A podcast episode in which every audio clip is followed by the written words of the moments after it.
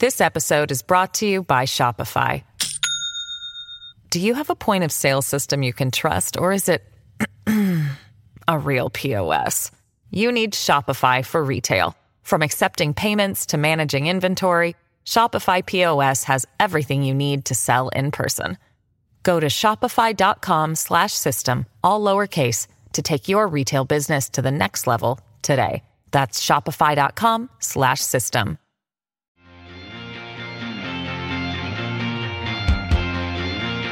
Hello, and welcome to Useful Idiots. I'm Katie Halper. And I'm Aaron Maté, sitting in for Matt Taibbi. For the year. For the year. Yeah.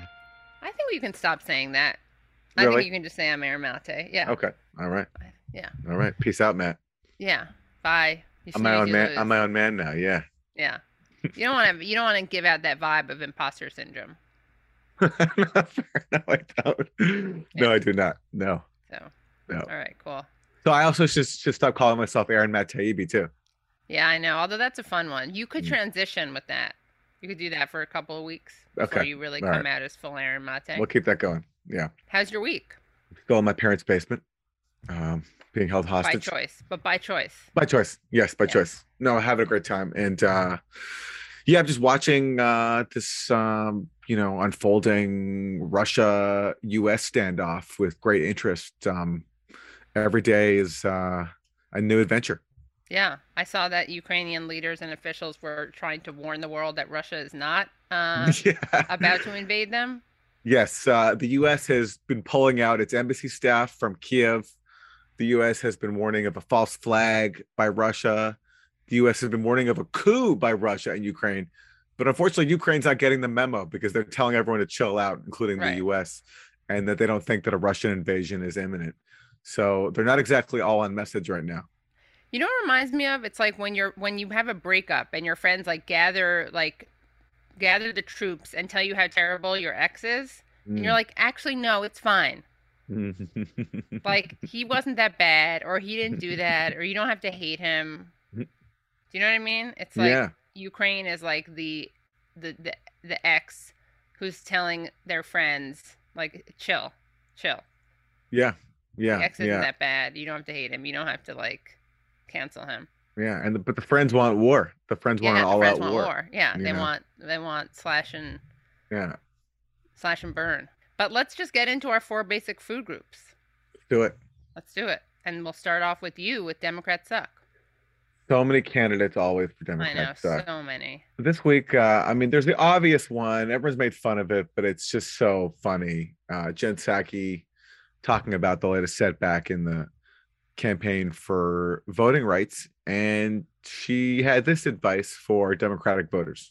So my advice to everyone out there who's frustrated, sad, angry, pissed off, feel those emotions, go to a kickboxing class, have a margarita, do whatever you need to do this weekend, and then wake up on Monday morning, we got to keep fighting. And what that means, Lindsay, is we have to keep talking to members about federal legislation. That's essential. That's something that can be permanent, that can make sure people's rights are protected. But we also need to uh, make sure people are educated in states across the country about what their rights are, uh, how they can vote, when they can vote, how to request an absentee ballot. There's a lot we need to do on that front, and that's going to rely on the energy and the anger of those that activism as well. I wonder if she saw our show last week, because what we happened talked last about week? Exer- well, we talked about exercise and fitness.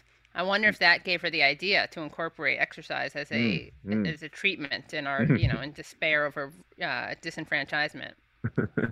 My question was like, do you think a single person act- out there actually tried her advice? Do you think anybody actually took a king- kickboxing class and had a margarita, or was that well, truly just her her own? Is that truly just her own interest? Because I was saying, is there anything, if, if there's like a list of all the most unrelatable actions, like, right. I think a kickboxing class and a margarita, I don't know. I don't know about everyone's personal drink choices, but a margarita seems to be pretty esoteric and just uh, uh, out of touch. Like, not well, so many people are, are drinking margaritas and taking kickboxing classes. Well, certainly, hopefully not in that order. That That's would make true. her very sloppy, unsafe. You guys, I'm going to make a P S A. Do not have the margarita before your kickboxing class, because you could injure yourself and others. Um, but I actually think you're underestimating, you're almost invisibilizing a sector of wine moms in our society mm. for whom I think this may be a regular practice. Mm. both as like individual activities, like a one-off, not one-off, but, you know, uh, isolated kickboxing classes, isolated margarita consumptions. And I bet, yeah. just statistically speaking, they're going to have days where they do both. Is kickboxing still a prevalent thing? thing? I just ha- I haven't even heard about it in so long. It's it reminds it's very nineties to me. Oh, remember, like step like, step. Remember step classes? Yeah, and like that that that like kickboxing home video guy. Oh, um, uh, Billy something. Yeah, yeah, yeah. Tabata, is that what I it was just, called? I just haven't I haven't heard about it in a long time, so I was like, oh, it's kickboxing, true. Okay. I don't know. Yeah. I think some people do it. We have to have a wino mom on the show, or a wino not. You don't have to be a mom. I don't want to essentialize people. But yeah, what would really be nineties is, what was it called? Step, not step master. That's a thing. Like, you know, you'd like, I I used to do those. You'd get up on a step and you'd get off. It was very, very terrible thing. It's like a yeah. fake step. Yeah, that's just step class. Yeah. Step class, just yeah. regular step class. Okay. Yeah, yeah, that was big. That was really big in the nineties. I think that's died out. I think that the the kickbox is a bit more um, resilient. I think it's okay. still here. Yeah. All right. But it, as you as you point out, I think to most Americans, it's not a very uh, comforting thing to hear. It's like, well, you don't have voting rights, but you do have access to alcohol and exercise. Um, and, and I picked sort of like a like a two-parter because I wanted to do something a little more serious too. So it's like a jab and what was the? I don't know it well enough. Hook, a jab and hook. hook a jab and a hook. Jab, yeah. Oh yes, jab, yeah. yes. A jab, a jab and hook. Um, that basically now the problem is because.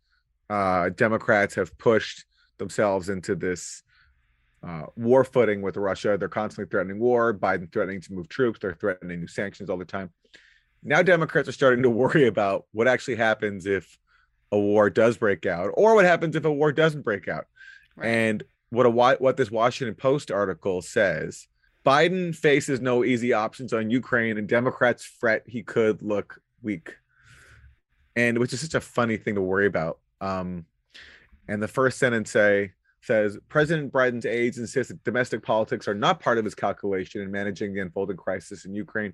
The Democratic strategists increasingly worry that Biden faces no easy options to avert a seemingly imminent Russian invasion of Ukraine, and that no matter how he handles Russian President Vladimir Putin's escalation, he could end up looking weak. So no matter what he does, Biden could look weak. And yeah, I mean, that's what happens when you um, threaten war right. with a nuclear power, and you create a situation that has put you in this place by basically, and there's a long history to go through. We've talked about it before, but basically the B- Obama-Biden admin launched a coup in Ukraine in two thousand fourteen. That sparked this ongoing eight-year war. And then Biden has escalated that in recent months with, you know, threats of more war and more sanctions, and not willing to take Russia's request seriously, which includes a binding request that Ukraine not join NATO, which, by the way, is what the Biden administration already believes anyway uh, won't happen. They don't. They right. say that Ukraine won't join NATO, but instead of engaging with that, now Biden's put himself in a position where if he doesn't start a war, his aides feel that fear that he will look weak. That's yeah. very quintessential Democrat. Yeah, that is very Dem. It comes down to they accused Trump of being soft on Russia for uh, uh, uh, four years, basically, right? In part because he didn't want to start a war w- yeah. with Russia. And now they put themselves in the exact same position where, by their own standards, if they don't do what they were basing their criticism of Trump on, then they now look weak. So yeah. it's a total own goal, and it's dangerous. Yeah, total own goal. Very and they're also pushing, they're also, yeah. meanwhile, ready- readying... a new measure to spend more money on weapons for Ukraine. This is from The Intercept. Democrats are rushing through a massive Ukraine defense bill. They want to spend something like five hundred more million dollars on weapons for Ukraine um, after U S has already shipped two point seven billion dollars worth of weapons, U S weapons to Ukraine since two thousand fourteen. And this comes after, as they constantly tell people, we don't have enough money for Build Back Better. We don't have enough right. money for childcare, all these things. Do have an extra five hundred million dollars to send more useless weapons to Ukraine. Lethal. They're not useless, right? U- useless and lethal weapons to Ukraine. Yeah, I mean, they don't yeah. include the useless part, but they are. Because even if you, even if you're a crazy neocon and you accept that we should be fueling a proxy war in Russia's borders, right. U S can't send enough weapons to make a difference because it's right. not a U S state. The U S physically isn't there. So right. Russia always has the military advantage. It's so useless, it's just, as in like changing the outcome, but yeah. it's it's yeah, but they're not yeah. impotent weapons. They're not they could certainly kill, not impotent, but they, they won't could, change the outcome. They could definitely kill, but they're not yeah. going to change the outcome. And what they will do is just enrich military contractors in D C. Yeah, so it's a win-win. Yeah, it's a win-win, and it's Democrats suck. It's Democrats suck. Yeah. yeah, it's quintessential Dem suck. So let's move to Republican suck. I thought we could keep it local, you know, go from the macro to the micro. Mm-hmm. And a heartwarming story about um, some Republicans in Indiana. This also is like a one two punch, if you will, to continue the kickboxing metaphor. So let's see. The first part of what these uh, Indiana House Republicans did is they shot down a child care tax deduction amendment. Now, to be fair, this is kind of what the Dems do, thanks to Joe Manchin, who, you know, blocked the child uh, credit, child tax credit. Um, Indiana House Republicans have blocked an amendment to a bill that would potentially save working parents thousands of dollars. The amendment to House Bill one thousand two was proposed by Democratic State Representative Chris Campbell. It would have created a state income tax deduction for employment-related child expenses. ProCare Solutions says average infant care costs more than one thousand dollars per child on average. The average child care cost for a four-year-old is about eight hundred dollars a month. The amendment would have saved up to ten thousand dollars per child annually. Uh, this ten thousand dollars tax deduction from your income tax would really help our families and go a long way to helping families that are trying to return to work and manage child care, Campbell said. Uh, but House Republicans defeated the amendment with a vote of twenty-five to fifty-seven. Campbell, the good news, I guess, is Campbell says she plans on proposing the amendment uh, again next year. And let's follow that up with something else that they did, which, to be fair to the Republicans, is pretty on brand. And not only did they block that, but they also blocked a teacher compensation plan. Um, so, uh, it would have created the Next Level Teachers Compensation Trust Fund. It was designed to help pay Indiana teachers higher wages. The amendment transferred the state's remaining reserve balance at the end of state fiscal year that is in excess of two point five billion dollars to the fund. But House Republicans defeated the amendment with a vote of fifty-eight to twenty-six. There you go. Republicans bringing it and opposing both teachers and children, which actually makes sense. It's a nice coupling. Yeah, they often go together. They often go together, yeah. A large part of their lives. Right. So why not wage an assault on both of them at the same time? It's yeah. uh, efficient. It's efficient. It's true.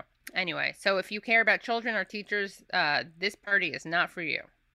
This episode is brought to you by Shopify. Do you have a point of sale system you can trust, or is it a real P O S? You need Shopify for retail. From accepting payments to managing inventory, Shopify P O S has everything you need to sell in person.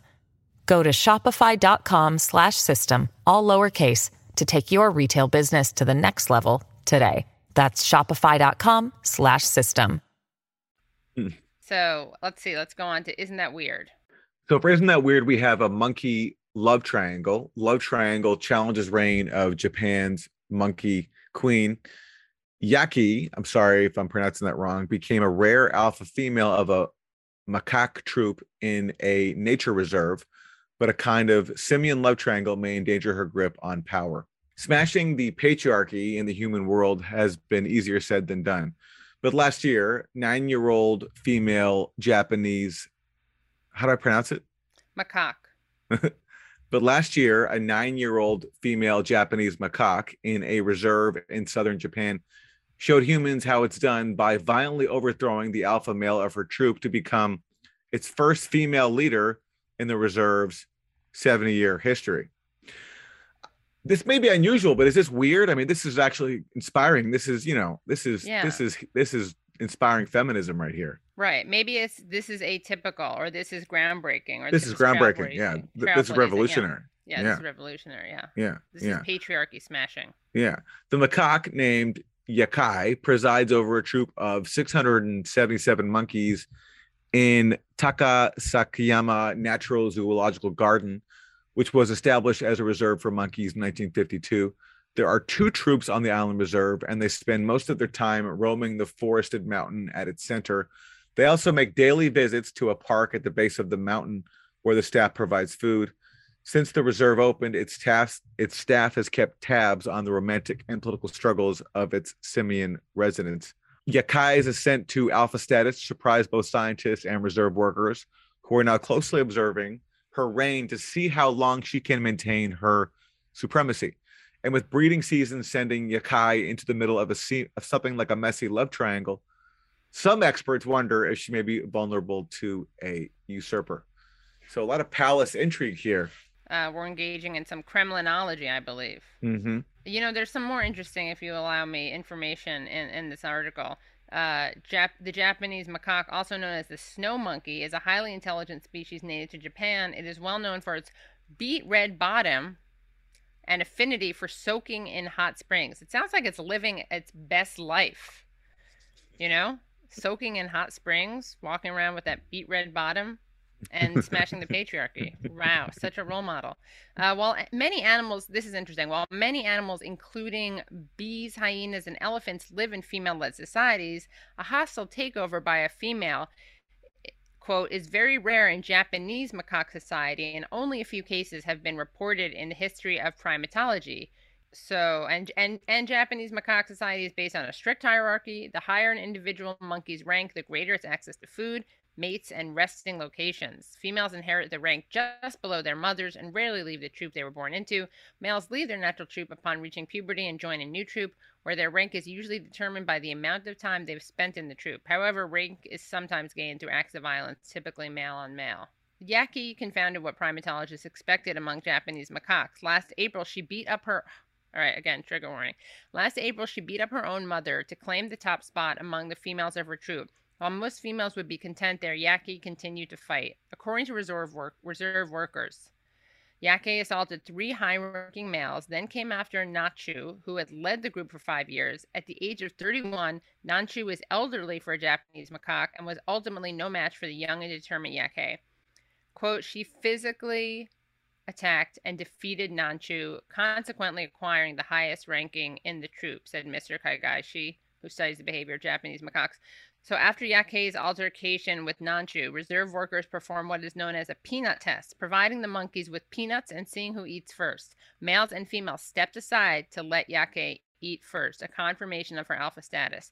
So I feel like this is kind of a problematic story about uh, the intersection of feminist, uh, feminism and um nonviolence, right? Because this is a story, I don't I don't really think, forget it, she's not a role model, because she made her way to the top through violence. And that's not okay. That's not the kind of feminism I aspire to. Sounds like a girl boss to me. I mean, it is, there's something Hillary Clinton, she's giving off strong Hillary Clinton vibes. Yeah. There's a, there's a lot of Hillary Clinton energy here. Or Michelle Flory, Flournoy? Flournoy, yeah. Flournoy, right? Yeah, Another, yeah. Or, or Gina Haspel. So you think that basically she is the neoliberal Democrat of the primate world? Yes. What do you think happened to the Bernie of the reserve? Under a pile of shit, probably. Under a pile of shit, yeah. That's, I mean, yeah. Probably the bravest, best macaque out there. That's real. Really cared about the group. Probably yeah. used his finger a lot. He's buried under a pile of shit as we speak. Yeah, under a pile of shit. Actually, you know what? Maybe Bernie, the Bernie's, uh, that was my fault. Maybe Bernie's a uh, woman, a female mm. macaque, mm. in which case buried under a pile of shit and that beautiful red bee bottom is obscured. So, yeah, good question. I like that question. Anyway, so isn't that weird? And isn't that isn't that a, a moral ethical conundrum? It really is. So isn't that terrible? We're going to continue with the uh, monkey theme. So let's just go to the next story. We actually, I, we have a, two videos that I think say it all, but it's about something that just happened in um, in Pennsylvania. The news this morning, monkeys on the loose in Montour County. State police say several laboratory monkeys escaped from a truck after a wreck outside Danville. Newswatch sixteen's Marshall Keeley spoke exclusively with a woman who saw it all unfold. It was an interesting Friday afternoon for Danville resident Michelle Fallon. She was right behind a truck pulling a trailer down the I eighty exit for Danville. She saw the vehicle trying to cross Route fifty-four. I'm thinking, you're going to get hit. And the next thing I know, the dump truck hits the trailer and they both go down and hit the trees. When she got out to check on the driver, she realized the trailer had dropped more than a dozen wooden crates. I walk up back on the hill. And this guy tells me, He goes, oh, he's hauling cats. I'm like, oh. Mm-mm. So I go over to look in the crate, and there's this green cloth over it. So I peel it back. I stick my finger in there and go, kitty, kitty. And it pops it up, and it's a monkey. State police say the truck was carrying about one hundred lab monkeys. Four of them got out of their crates and ran away. Fallon saw one running into the woods. We seen one run across it. They thought it looked like a small cat. It did look like a cat. They were small. State police and Pennsylvania game wardens began combing the woods off of Route fifty-four in search of the monkeys, receiving aerial support from a state police helicopter with thermal cameras. After several hours of searching, investigators spotted at least one monkey. They shared this photo showing the creature high in a tree, perched Aww. on a branch. But a so short time cute. later, investigators fired three shots. Crews left the scene soon after. Troopers did not comment on the nature of the weapon used or how many monkeys were captured or injured. State police warned the public some monkeys are still at large and should not be approached. Fallon says it's a day she'll never forget. I've never thought I would ever see a monkey in Danville. If you encounter a monkey, you're asked to call nine one one. Marshall Keeley, Newswatch sixteen, Danville. You know what I would do if I encountered one of those monkeys? I would arm it. I would hand it a gun so it could defend itself. Because wow. these monkeys are resistance fighters. They are. I mean, it's it's a tough one because you there's something kind of inspiring about, you know, free monkeys and yeah. monkeys freeing themselves from a lab experiment. At the yes. same time, it's you have to wonder about the dangers for them out there in the free world. It's you're right. You know, you know. Yeah, this really is. That's actually a good point. It's really like a live free or die moment. Yeah. But who's to yeah. say? Is that our choice to make? No, I think it, I think the, the choice lies with the monkeys. Like they are making no. that calculated risk. They probably read about the macaque. They're inspired by the playing around with the social hierarchy, with, you know, f- freedom. I'm rooting for them, though. Now we're faced with this quandary because, you know, it is it's it's wintertime right now, too. It's got to be tough out there. Well, you've heard of M L parties, right? M L. Usually that means um, that's a reference to Marxist Leninists, but I'm uh-huh. actually M L as in monkey liberationist. Okay. This could be a new movement. Free the monkeys. And also, don't put your Save fingers, the monkeys. Save, save the, the monkeys. monkeys. Arm the monkeys. They should be shooting. They should be snipers from the trees. That's what they should be doing. If I, I don't walk around with guns or else I would arm them. Uh, I would learn how to shoot and then teach them, but maybe they already know how. But um, also, just uh, P S A, don't put your fingers in crates, even if it's a cat. That you think, mm. even if you think it's a cat, because yeah. a cat could scratch you. I mean, like viewers and listeners only need to watch last week's episode where Aaron shared a cautionary tale, half cautionary tale, half confessional about how he wants his parents to put down the, Lucy the cat. This woman. By the way, Lucy this week has been very, very sweet. Really? It's like she, well, it's like she watched the show. It's like she watched the show, and it's just killing me with guilt. Better. Well, she wants to kill you rather than kill her. Yes. Yes, maybe. So isn't that terrible and inspiring? Two. Mm. terrible slash weird slash morally ambiguous mm-hmm. really questioning uh stories of monkey of monkey society. Thank you, primates, for making us think, for yeah, challenge seriously. for challenging yeah. us constantly, you know constantly yeah giving they us some great some great quandaries. It's like that Alanis Morissette song, thank you India. Yeah, you know, we can thank have an update you, thank you monkeys, monkeys. yeah thank you red bottom macaques. It's a great song. And then it just rolls off the tongue. Yeah. Thank you, Red Bottom Macaques. Yeah. Right? Yeah. I'd buy that single. Afford Anything talks about how to avoid common pitfalls, how to refine your mental models, and how to think about how to think. Paula, while certainly you can mess up on a million dollars a year, it is far less likely than it is on thirty thousand dollars a year. Right. I would meet wonderful people that were struggling with a budget that was super tight. It was one hundred percent you need to make more money. Make smarter choices and build a better life. Afford Anything, wherever you listen. We are very excited to be talking to Jordan Sheridan, uh, independent journalist with The Status Coup, and he has a great uh, expose uh, that he's going to talk to us about. And he's going to talk to us about other things, including the state of the Democratic Party, Nina Turner, um, the strikes that he's been covering, uh, and the, his expose was published in The Guardian, revealed the Flint water poisoning charges that never came to light. Welcome, Jordan Sheridan.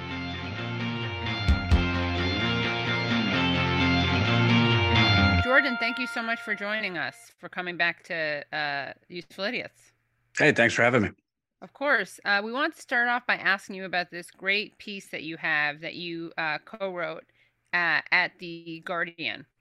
Can you tell us about what you what you discovered? Yeah, I mean, basically to simplify it so people don't get too confused, uh, there was a major uh, financial fraud that le- that resulted in the poisoning of Flint, uh, basically a allegedly fraudulent uh, bond deal uh, that allowed Flint, which was broke in twenty fourteen, it didn't even have a credit rating, uh, to borrow eighty-five million dollars somehow to join a new water system. So what uh, myself and Charlie LaDuff uh, found out was essentially the original uh, prosecution team that was investigating the Flint water crisis, they were uh, building a racketeering case, which is known as RICO.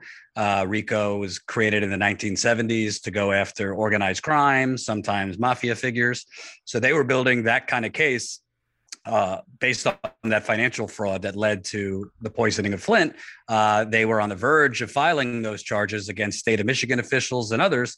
Uh, but then the current attorney general, uh, she won election, Dana Nessel. She came comes into office in twenty nineteen. She purged that team that was building that was following the money, and then she she she fired them, and then she never pursued uh, that racketeering case. So kind of a story of details on the financial fraud that led to the w- water crisis, uh, exposing that uh, as of now, the current attorney general has basically swept it under the rug. Uh, other details in the story show that if those financial charges had gone forward, uh, Wall Street, particularly J P Morgan and Wells Fargo, who uh, they issued the bonds uh, for that allegedly fraudulent bond deal, that they were facing hundreds of millions of dollars in liability if uh, those financial charges had gone forward. This special prosecutor who was like taken off the case, who was he and why was he fired? Yeah, so basically, so your audience knows, from twenty sixteen to twenty eighteen, that's when the original investigation went on. Um, The, the attorney general of Michigan at the time was a Republican. He appointed a special prosecutor, so like like a Mueller for Flint, for the Flint investigation. Uh, that special prosecutor and his team, they had charged fifteen state and city officials uh, with everything from involuntary manslaughter to misconduct in office to financial fraud. But for some reason, uh, Dana Nessel, when she was running for office uh, to as a Democrat to win attorney general, she started crapping on the investigation, calling it politically a politically charged show trial, and basically kind of poisoning the well before she got in there. So, so she, uh, based on my sources, she basically wanted to get rid of anyone who was appointed by the Republican attorney general, and I guess take the glory of, you know, justice for Flint for herself and her prosecution team. But it never really made sense why she got rid of this whole team, because for an investigation that was as complicated as Flint, you're talking, you're investigating the health department, the environmental department, financial schemes. Um, you wouldn't want to just purge the whole team and start brand new three years later. You'd want to keep some people from that team. She did not keep most of the people from that team. So her Her given reasons for firing that prosecutor and team were that they didn't secure all the evidence, that there were like twenty million new documents that were found that they didn't secure. My reporting, that's not true. A lot of the documents that the current attorney general magically found were just kind of like duplicates uh, that the previous prosecutors were aware of, but they they had no investigative value. But it really, to your question, Aaron, it really has done a disservice to the people of Flint, because that first prosecution team had momentum. Uh, previous reporting I did uh, for The Intercept, they were actually building a case against former Governor Snyder for involuntary manslaughter. They were building a case to go after the governor for, for involuntary manslaughter. Uh, when the current attorney general came in, fired that team, Her, the prosecutor she put in place, they charged them with a misdemeanor last year. So not only is there a discrepancy between why was the previous investigation going to throw the book at state officials for financial fraud, but why is it that this current attorney general has not pursued those charges, but also why is it that the previous prosecution was really going aggressively against the governor? This prosecution team charged him with a misdemeanor. And she, this is a bipartisan, uh, the the misconduct was bipartisan, correct? The yeah, I mean, misconduct, I should say. Yeah, so basically uh, the bulk of it was the Snyder administration. He was Republican. So uh, a story I did last year uh, broke that literally Snyder's top officials had their phones wiped right before the launch of the criminal investigation. Uh, a story I did previously to that uh, revealed that Snyder lied. He knew about the toxic water sixteen months earlier than he told the public. Uh, so definitely in the in the actual process that Flint was getting the Flint River water, it was on the Republicans. However, I mean, the Democratic Party, uh, the people of Flint, you know, were excited. A Democratic governor was coming in. A Democratic attorney general was coming in. Obviously, they were not getting what they needed under Snyder. Uh, so people I speak to in Flint uh, are very disappointed. Uh, Governor Whitmer in Michigan has not followed through on a lot of promises she made to them. And the current attorney, the current attorney general, who's a Democrat, uh, based on my reporting, has swept financial fraud under the rug, uh, gone a lot less aggressively against the governor uh, than her predecessors. Uh, and then there's Obama, too. Obama was president when this happened. Uh, a lot of people focus on, oh, he went to go take a sip of water in this photo op. That was terrible. But what a lot of people don't realize is Obama uh, refused to declare Flint a disaster. He did not give it a federal disaster declaration. They gave it a state of emergency.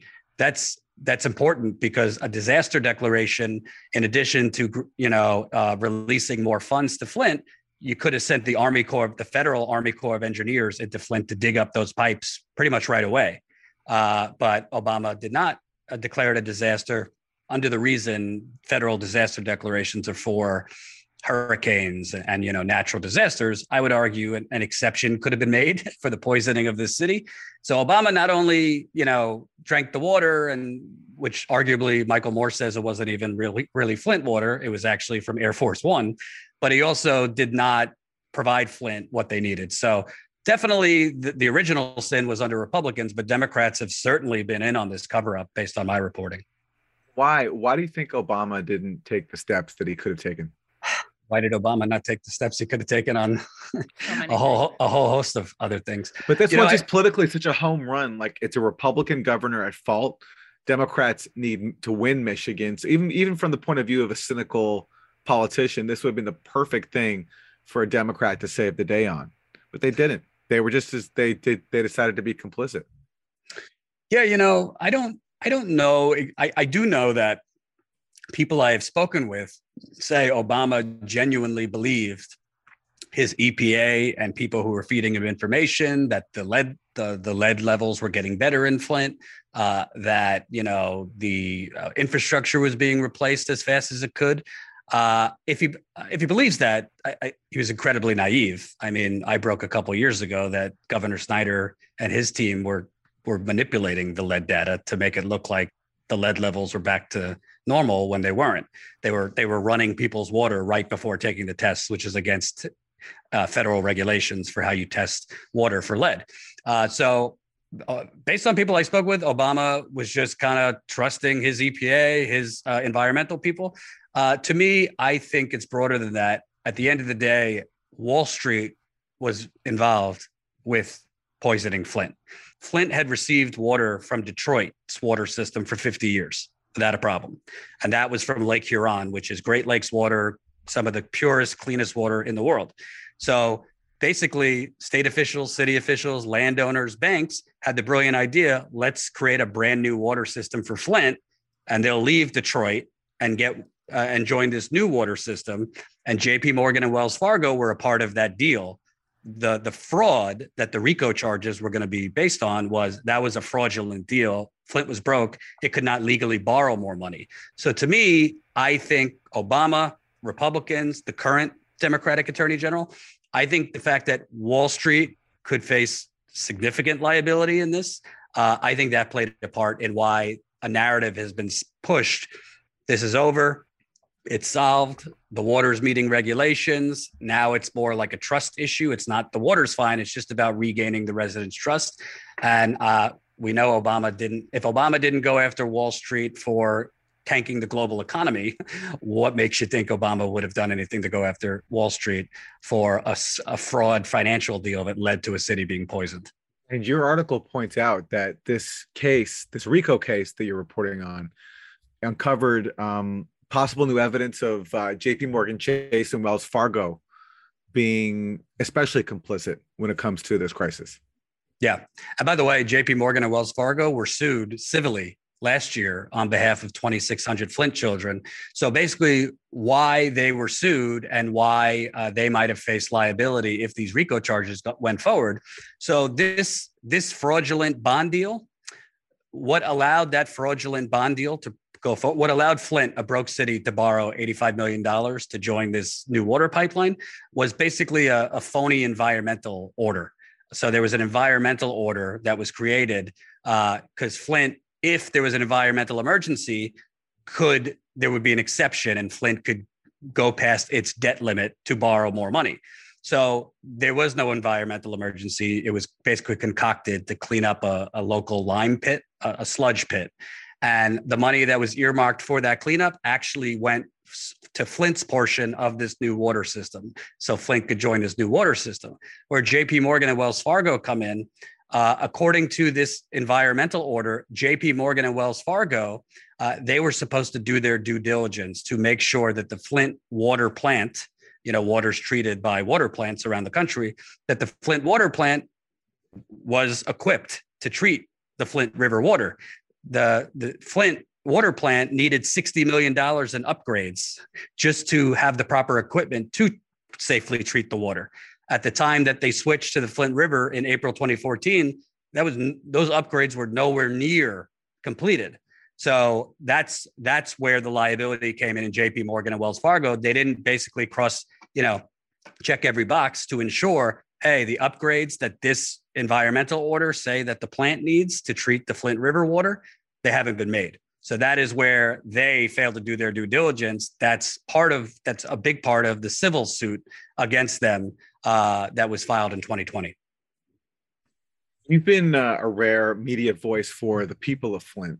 When you speak to the families, what do they tell you about what they're going through, what the impact has been on children of the Flint poisoning, and how are they feeling right now about their government's response, both at the state and federal level? Yeah, I think because there's been a narrative both by uh, the Republicans and Democrats and the media, unfortunately, that like the water's fine. Uh, I was just there six months ago. The water's not fine. I, I literally spoke with residents who were showing me rashes they're still getting. Not like marks from years ago. Hey, this is fresh out of the shower. I speak with residents who are telling me they're still losing hair when they shower. I speak with residents who are telling me their eyes burn in the shower. I have been to homes in Flint, like within the last year, where the water stinks. So, you know, a lot of people that have never been to Flint just lazily regurgitate data fed to them that the water's fine. If you actually look at the way the testing's being done, it's very cherry-picked data. It's not comprehensive or widespread throughout Flint. So, number one, you speak with, if you go to Flint, you speak with the residents, they've been in an eight-year pandemic of not having clean water. Uh, there are still lines at churches to get donated water. This is eight years later in April. So that's a big reason I keep covering this is there's been this numbness and this narrative that this is over. It's not over. This, this community still does not have safe water, and they pay some of the highest water bills in the country. Uh, in terms of morale, the other thing is um, children have been permanently damaged, uh, learning disabilities, volatile behavioral issues that come from lead poisoning. Uh, you've had, uh, you know, students falling behind by two or three grades in terms of their testing and comprehension, and adults too. I mean, of course, children are very, very important. I mean, I talk to residents all the time. You have Uh, residents developing cancers at relatively relatively young ages. They don't have any family history for these cancers. You have residents uh, developing kidney problems, liver problems, autoimmune disorders, Parkinson's. And most of the people I talk to, they were, for the most part, healthy before this water switch. So this is a situation where people are slowly getting sicker and sicker. People are slowly dying. You know, when you think of COVID, if people are going to get sick, if people are going to die, it's it's generally a, a relatively fast moving thing. This is something where people are getting sicker and sicker because the the full effects of heavy metal poisoning, it takes many years for that to set in. And also, it's not just lead. There was other contaminants in that water that the media basically ignored. Uh, P FAS, uh, bacteria, Legionnaires. So the residents are basically, the way I describe it is they were poisoned, it's been covered up, and they're basically being left to slowly die. They don't have Medicare for all. They had a short-term Medicaid expansion that's up. Uh, they don't have universal health care. I talk to residents that literally are near bankruptcy, trying to afford environmental doctors, because for like heavy metal poisoning, a general internist isn't really your best option.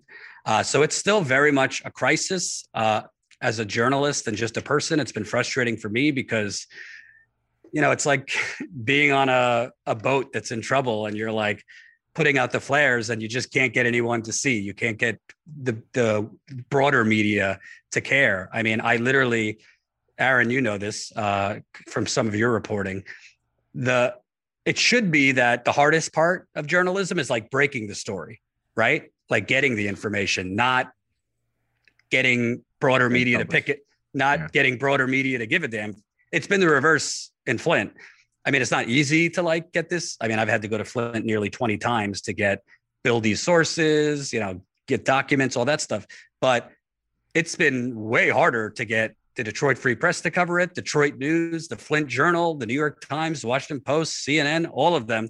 I have literally been told, I was told by an N B C News editor, um, yeah, you know, they just, they don't think for the amount of time uh, and resources we have to, we'd have to invest in this, we don't basically think there would be enough of a, of a return, that is clicks, profit. I've been, I was told by Mother Jones and others, uh, is there a connection to Trump? When I pitch them Flint stories.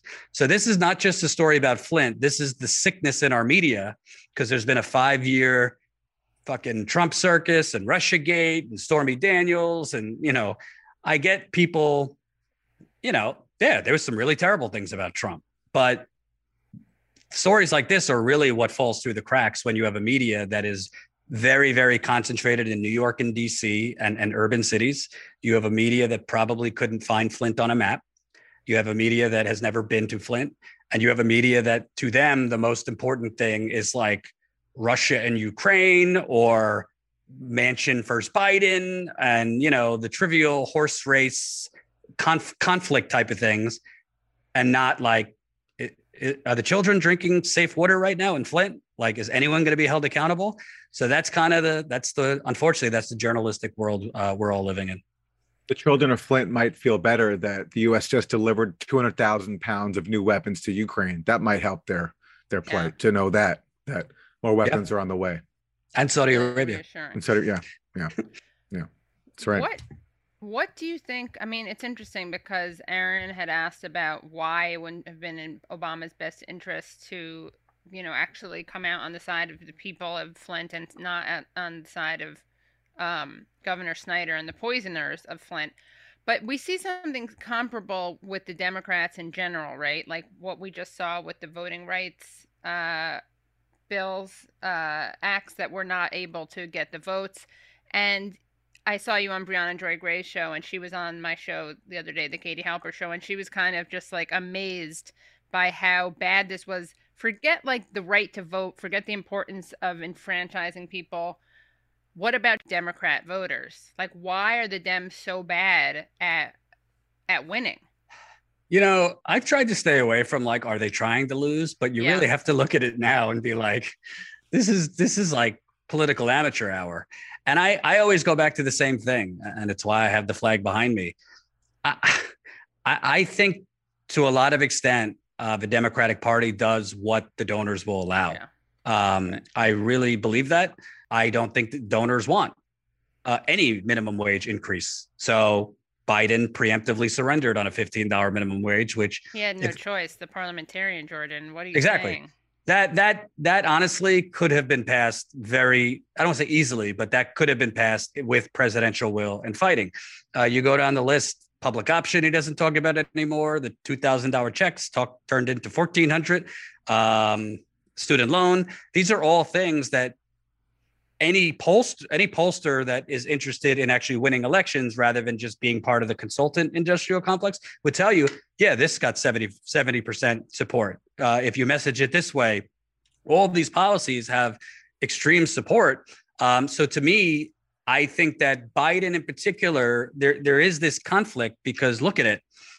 Biden and the Democrats should have aggressively gone on offense against Manchin and Sinema and some of the others that aren't up front, uh, are letting Manchin and Sinema take the arrows, but agree with them.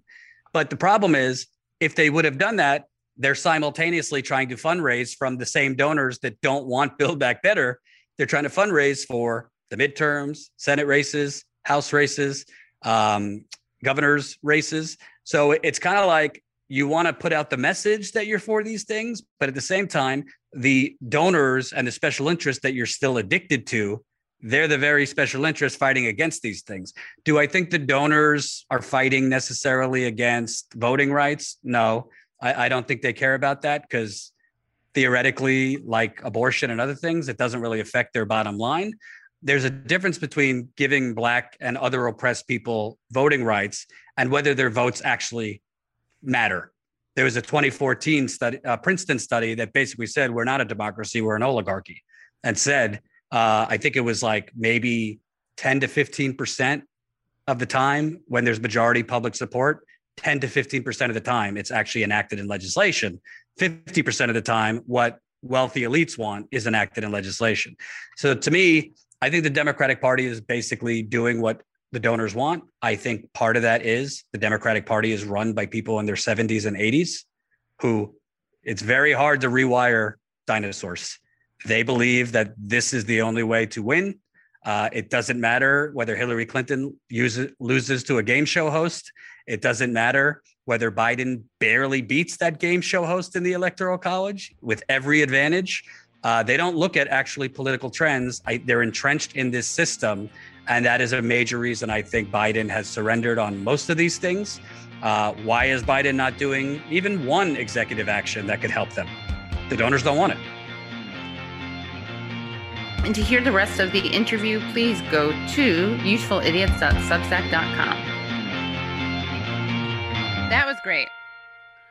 That was awesome. I so appreciate all the work that Jordan does. He yeah. actually puts himself out there. He does the On hard the work of going to talk to people, to report stories that otherwise yeah. just would not get covered. And what's more important than Flint, the poisoning of a city? Yeah, it's still poisoned, still hasn't clean drinking water. It's really an awful story. And I'm, it must be so frustrating. Like on top of the frustration of seeing that and the neglect of these people, then the neglect on a media level. He mentioned, you know, people just saying it's not worth it. The payoff isn't isn't there. Yeah. Uh, which is just doubly infuriating, doubly heartbreaking. I don't know what we should do. We should just put like body. We should put some kind of cameras on the on like. Uh, I don't know how we would do it. Something, but that sounds crass and reality T V showish. But I don't know what to do. People should be sent these people med- these people's medical reports or something. Mm. There needs yeah. to be something if you done. can't get if you can't get. outlets that care about the poisoning of a U S city. I mean, yeah, usually it, if U S poisons a foreign city, yeah, I mean, no big what. They can let that slide, but a U S city. Yeah. In a swing state too, by the yeah, way. Yeah, right. You right. know, We're where, like not even asking people to be moral. We're just saying, don't you for like self-interested reasons. Yeah. Yeah. I mean, they love elections. They love covering election drama. And this is a major issue in a swing state. And uh but you know I I he I hear even from people in Michigan that it's actually not even a big statewide issue in the media. It's just like the the the prevailing media disinterest in this story seems to be very very widespread, and it's a it's a real kind of mystery, and, and Jordan touched on a lot of it as to why, but it's still just as shocking. Yeah, it's really disturbing. Yeah. So, um, but guys, thank you so much for watching this. Please subscribe. Guys, we got to get up our subs. Just subscribe for free. You just subscribe to our YouTube channel. Uh, make sure you like our videos. Make sure you subscribe to our uh, Substack at uh, useful idiots dot substack dot com. Our YouTube is youtube dot com slash useful idiots. I mean, honestly, you'll get some great chats. You'll get a great chat about left uh, media on left media beefing. Uh, we already got in the pike. I mean, you already we already dropped a great chat about Thomas Friedman talking about uh, why the Democrats should run on a Cheney ticket, and also why they should take a follow the cue, follow the lead of Israel. And if those two things, Israel loving plus Cheney loving plus Thomas Friedman, I can't think of a better trigger, combination. Trigger, trigger, trigger, yeah, trigger. trigger I was constantly triggered there. Yeah. Yeah. So, but you can be triggered, and you can also find it on our uh, Substack. So, so many reasons to join, and rate and review us on iTunes, or else Pod Save America wins. Yeah. See you on Monday mornings. Monday morning, ten a m, where we talk about the Sunday morning news shows that we watch that you don't have to. Hello, thank you so much for listening to and watching Useful Idiots. For full episodes and extended interviews, please subscribe at useful idiots dot substack dot com. You can subscribe on YouTube at youtube dot com slash useful idiots for clips, live streams, and full episodes. Also, subscribe to us wherever you find your podcast. Follow us on Twitter at useful idiot pod. And use the hashtag useful idiots pod. Join us Mondays at ten a m for the Useful Idiots Monday Morning Show, where we discuss the Sunday morning news shows so you don't have to watch them.